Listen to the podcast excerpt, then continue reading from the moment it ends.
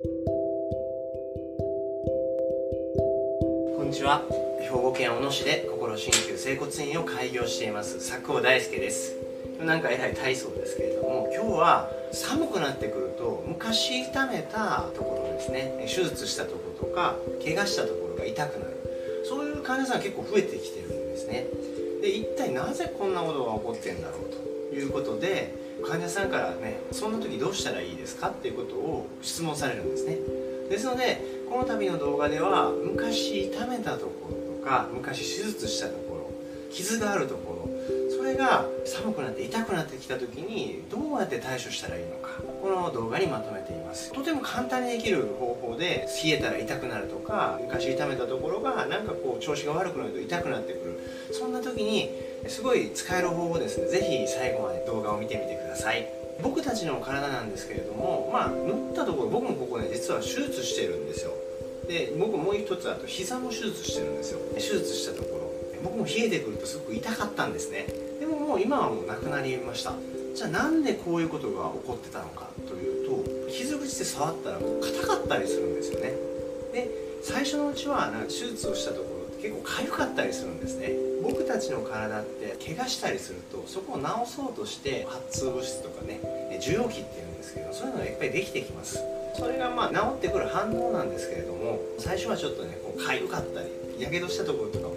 周りが痒くなったりするんですよね。傷口もそうですよね。傷口がちょっと周りが痒かったりします。でずっとほっとくと今度はどんどん硬くなってきてね触るとなんかこう傷口のところって感覚がちょっと薄かったりするんですよね。他はちょっと触られてる感じがあるけれどもこう傷口のところはなんか触られてる感じがちょっと薄いなっていう感じがしたりします。そしてねこの傷口のところはまたね触ってると硬かったりするんですよね。皮膚があまり動かなかったりします。こういう状態が続いてくるとどういうことが起こるかというとこの最初のうちは感覚がない。でもこれがどんどんどんどん放っておいたりちょっと冷えてきたりすると痛くなったりするんですよ。一体何でなのかっていうところをちょっとこのねホワイトボードにも書いてるんですけれども僕たちの体って例えば筋肉を動かしたり伸ばしたりするまあストレッチをしたりするっていうのも一つですよね。これは筋肉が伸ばされたとか筋肉が動いてる。筋肉が力が入った腱が伸ばされたっていう感覚を常に脳に送ってるんですよね。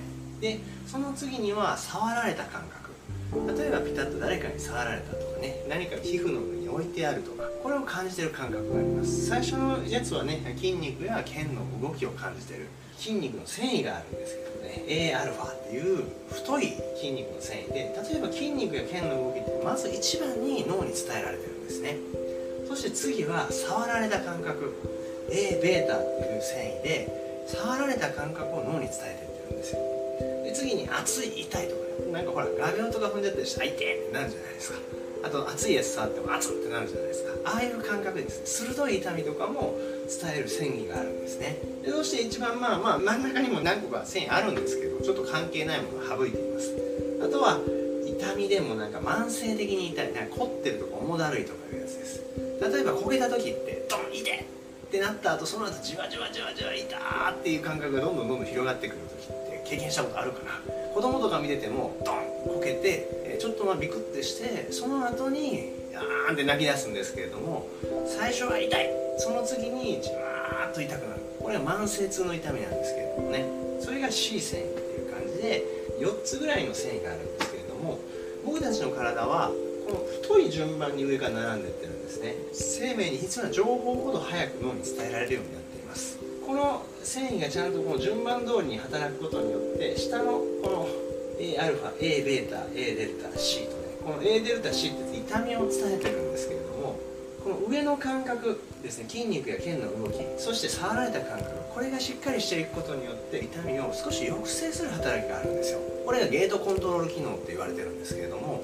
この機能がなくなってくるとちょっと痛みを感じやすかったりするんですよね。例えば傷口が硬くなって筋肉や腱が動かなくなる。そうすると今度はそこの感覚ってあんまり情報を伝えられないので今度はどんどんどんどんねそれに加えて触られた感覚まで落ちてくる。ですのでこの触られてる感覚もちょっとなくなってきたらどんどんどんどん熱い痛いとかそういうのを感じやすくなっちゃうんですよね。つまり何なのかって痛みをどんどんどんどん伝えやすくなっちゃうんですよ。すると冷えてきたりすると余計こう痛くなったりするんですね。僕たちは冷えると血の流れってちょっと悪くなっちゃいます。冷えることによって血流の障害が起こっちゃうんですよね。そうすることでさらにこの痛みっていうのを伝えられてくることになっちゃうんですよ。ちょっと話が、まあ、ややこしくなりましたけれども傷口が固まっててあんまり動かせれない。それとか触ってみると硬い感覚が薄れてる。すると痛みっていうのを感じやすくなっちゃうんですね。それに加えて冷えて血流が悪くなったりするとなおのことこの痛みを感じやすくなっちゃう。だから昔怪我したところが痛いっていう風に感じちゃうようになってたわけなんですよね。じゃあこれどうして治していけばいいかってことなんですけれども僕たちってこう、ね、皮膚が伸ばされた伸ばされてないっていうやつも筋肉が伸びたり縮んだりする感覚とよく似た形で脳に伝えられています。ですのでこの皮膚をちょっと動かしてあげることによってこういう筋肉や腱の動きをつけることそして触られた感覚を活性化することができるんですよね。じゃあこのいつも冷えたら痛いところこの傷口のところとこの固まってるところの皮膚をこうね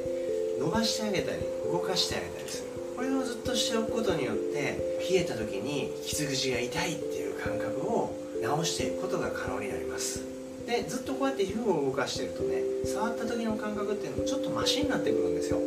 手術したところって意外とこうね感覚がなくなったりしています。特に手術したての頃は特にそうですね。まあ、リハビリとかではたまにこういう治療をする方もいらっしゃるんですけれども自分でもこれはできますので傷口の周りとかの皮膚を動かしてあげる。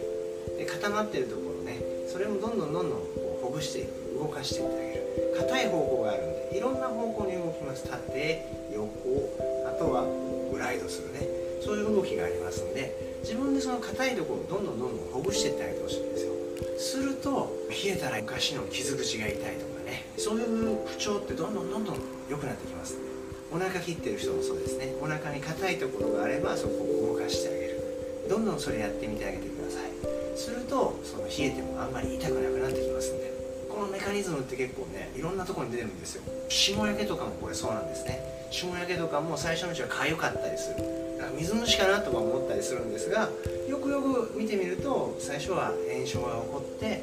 そしてどんどんどんどんなんかこう紫色っぽくなってきて血流が悪くなってくるとなんかすごく痛くなってくる。痛くなってくるとこの感覚がなくなってくるんでなんかこけやすかったりしちゃうんですよね。ですので霜焼けの人たちもちょっとこのね霜焼けの周りの部分を動かしてあげたりすると回復機能を促せる可能性もあります。ちょっと最後話がずれちゃいましたけれども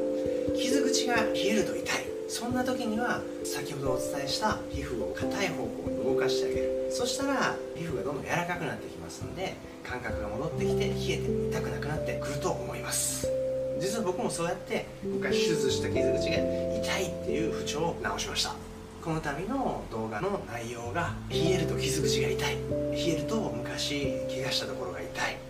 あちょっと霜焼けのことも言いましたね。霜焼けでお悩みの方とかの解決するきっかけになれば嬉しく思います。なお当院ではこういう昔怪我したところが痛いだとか冷えると体の不調が起こるそういった施術しております。兵庫県小野市や三木市加西市加東市そういったところで体の不調でお悩みでしたらお早めに当院までご連絡ください。最後まで動画をご覧いただきありがとうございました。この動画を見て良かったと思う方は親指を立てたグッドボタンとチャンネル登録の方をよろしくお願いします。それでは失礼します。